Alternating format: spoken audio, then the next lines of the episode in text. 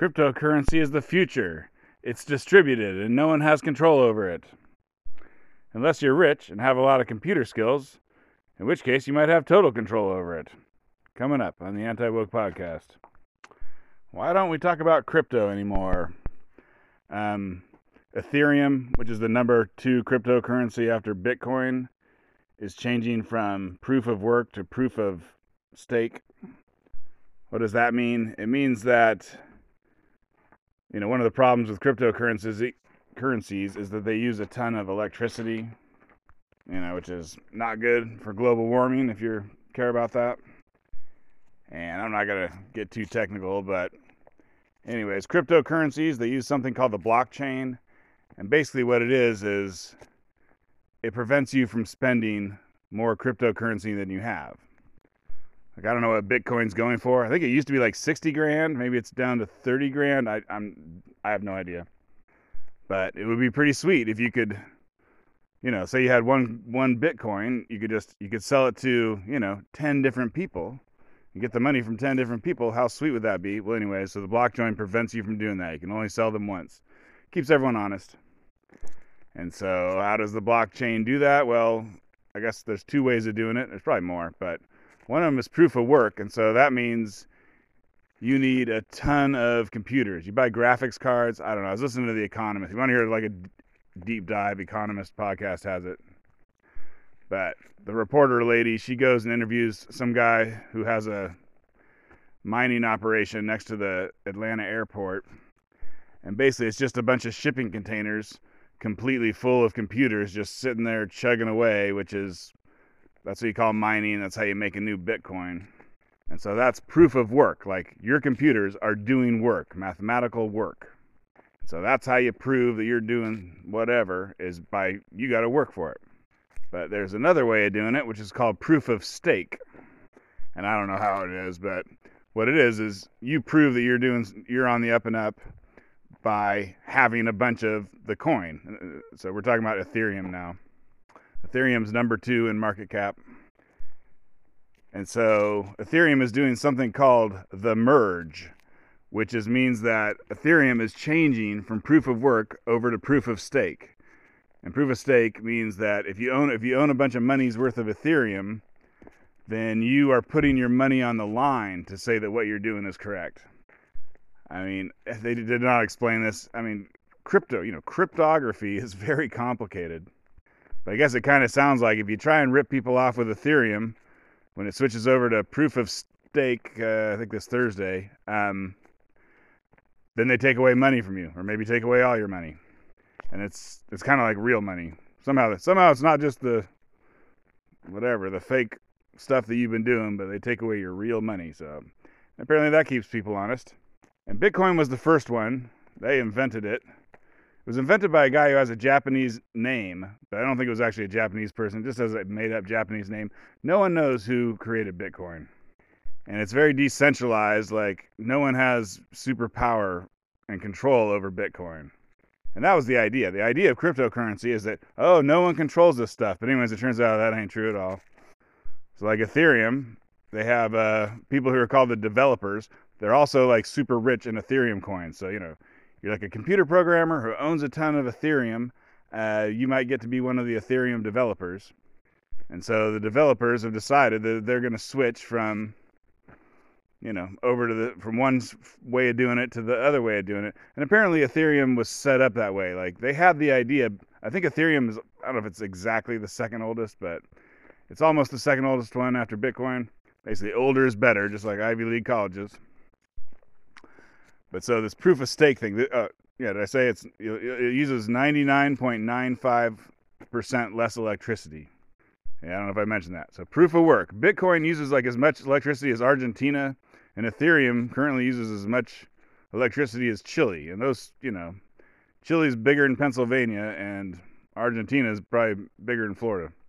And so you switch over to this thing, and it doesn't like it doesn't change anything other than just a whole bunch of electricity will, will be saved, which is good. But so I think Bitcoin was 2009, Ethereum I think was 2014. So in 2014, they knew that using all this electricity was a problem, but they still did the proof of work super electric way because no one knew if the proof of stake thing would work. But apparently, like every, pretty much every uh, cryptocurrency that's come out since Ethereum in 2014 um, has been proof of stake, and it apparently works fine for them. Now, no one knows if you can, if it's just fine to switch from one way to the other. We'll wait and see. But so the developers made the decision to do this.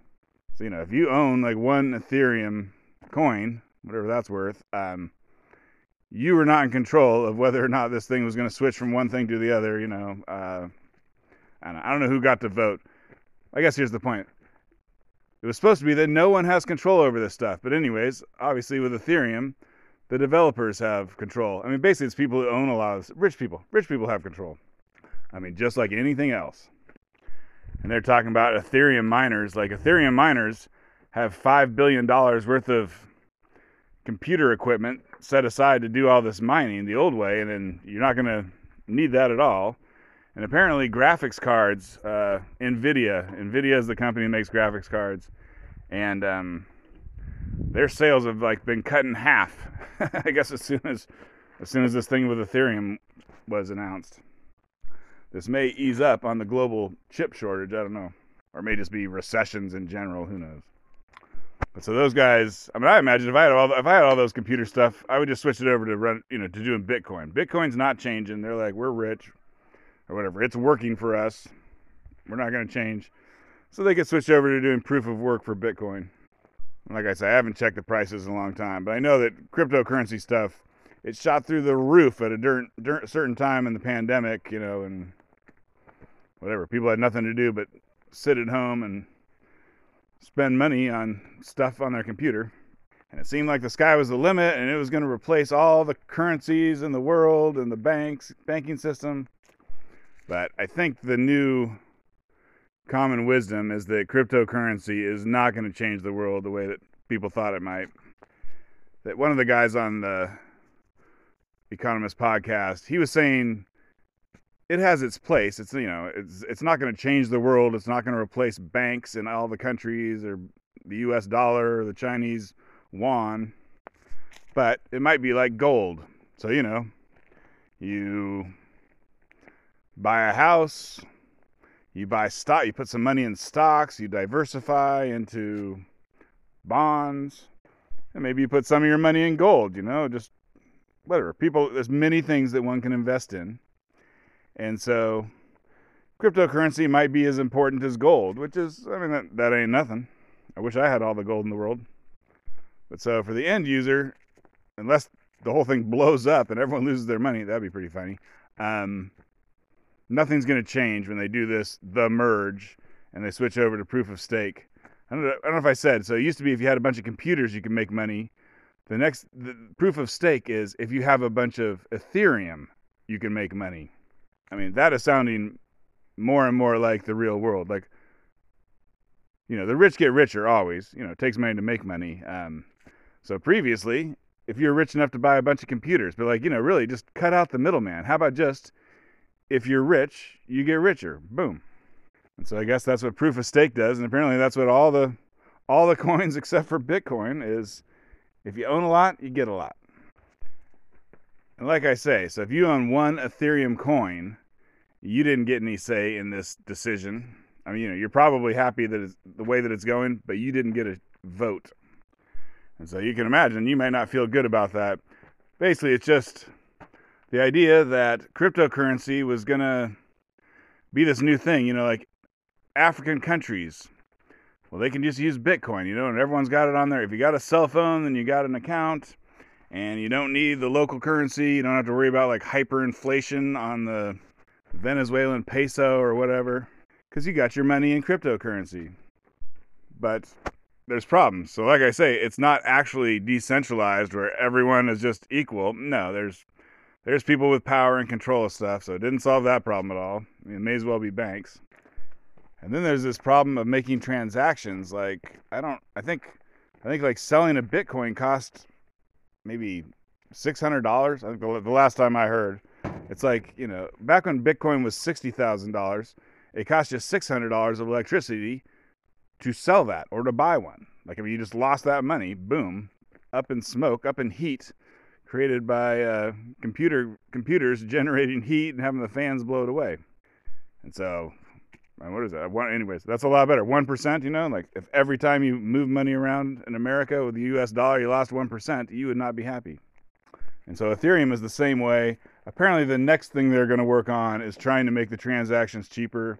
But I don't think they've figured that stuff out. It's yeah, it just transactions are they're expensive and there is only so many you can do per second or whatever. So if the whole world was using Ethereum, it just wouldn't work because I think they said Ethereum was going to go from like a hundred transactions a second, which obviously would not work for the entire world. And then when they fix it, it's going to be able to do like a hundred thousand transactions a second, which still wouldn't work work for the whole world. And then you know, so you're the one Ethereum, you got the one Ethereum coin, you're like, "F that, I don't want to change." Well, there's nothing you can do. And so, you know, that's the other thing that makes like the US dollar better, you know. However you feel about the US government, you can kind of predict what they're going to do. Like the FCC or whoever does it, USDA, DIDL. Sorry, that was going to be a joke of DI DILDO, but I couldn't spell dildo. Anyways, so cryptocurrency for cryptocurrency to be to be good, you probably need to just have a bank in control of it and you know elected government officials who appoint the board of the bank and the and like oh that's the federal reserve. I decided to listen to the npr politics podcast this morning. I woke up in the middle of the night and spent about four hours catching up on all my old pods.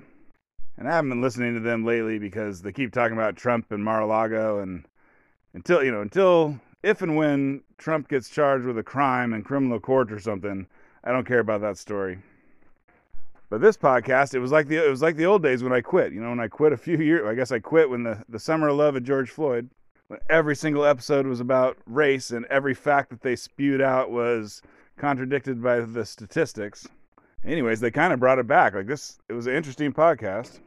I'm laying in bed saying that's a lie, and my dog at the foot of my bed is like, "Shut up! I'm trying to sleep." But they're talking about like, you know, why is America divided? And they did a, you know, let's go talk to a random person on the street. And this supposedly random person that they got, uh, she's like, America is racist and white people need to talk to white people. The good white people need to talk to the crazy white people. And then they were talking about the Charlottesville, you know, thing with some white supremacists carried around tiki torches and then a guy with schizophrenia used rammed his car into a woman and killed her. And they're like, you know, they're like, basically, they're like, racist, violent extremism is going on. They're like, like in Charlottesville. And then they go, like in Buffalo, which is a white supremacist went and killed some black people and uh, killed 10 black people in a Buffalo supermarket, I don't know, six months ago. I don't know. That was their proof. I think, I think that means there's nothing in between because their proof is like, in 2017, this thing happened. One schizophrenic guy did something. And then I don't know. I, I, I don't know if I haven't looked up that Buffalo guy, but he wasn't saying either. Anyways, so basically, apparently there's nothing in between because I'm sure they would have mentioned it. So 2017 to 2022, there are your two crazy people doing. I mean, first one wasn't killing black people. Anyways, there's your two examples of racists killing people. And I think they would tell you about the ones in between if they had any. But anyways, that's that's that's enough for them. You know, the show's not very long. It's probably 12 minutes long, 15 minutes long. So that's enough of them to get some lady on the street to basically say that anyone who doesn't vote Democrat is evil, and then for them to say, look, 2017, 2022, America's racist. And initially, I was just like, oh my god, this horse shit. But then I was like, you know, this is interesting. This is this is taking me back. This is a little, you know, flash to the past. And so I just kind of let it wash over me as I laid in bed, and I enjoyed it. Uh, they're going back to racism. Like, I mean, I'm sure that I'm sure they're also trying to go back to the you know abortion thing. I mean, you know, they, they had some guy who's reasonable on there, and he's like, you know, like, yeah, inflation is sky high, and gas prices are a problem, and people are going to have trouble heating their homes because heating oil is doubled in price or whatever. But if Democrats want to win elections, then you don't talk about those things. You talk about, you know, maybe some racism. Fuck. Twitter handle at Anti Woke Podcast, and thanks for listening.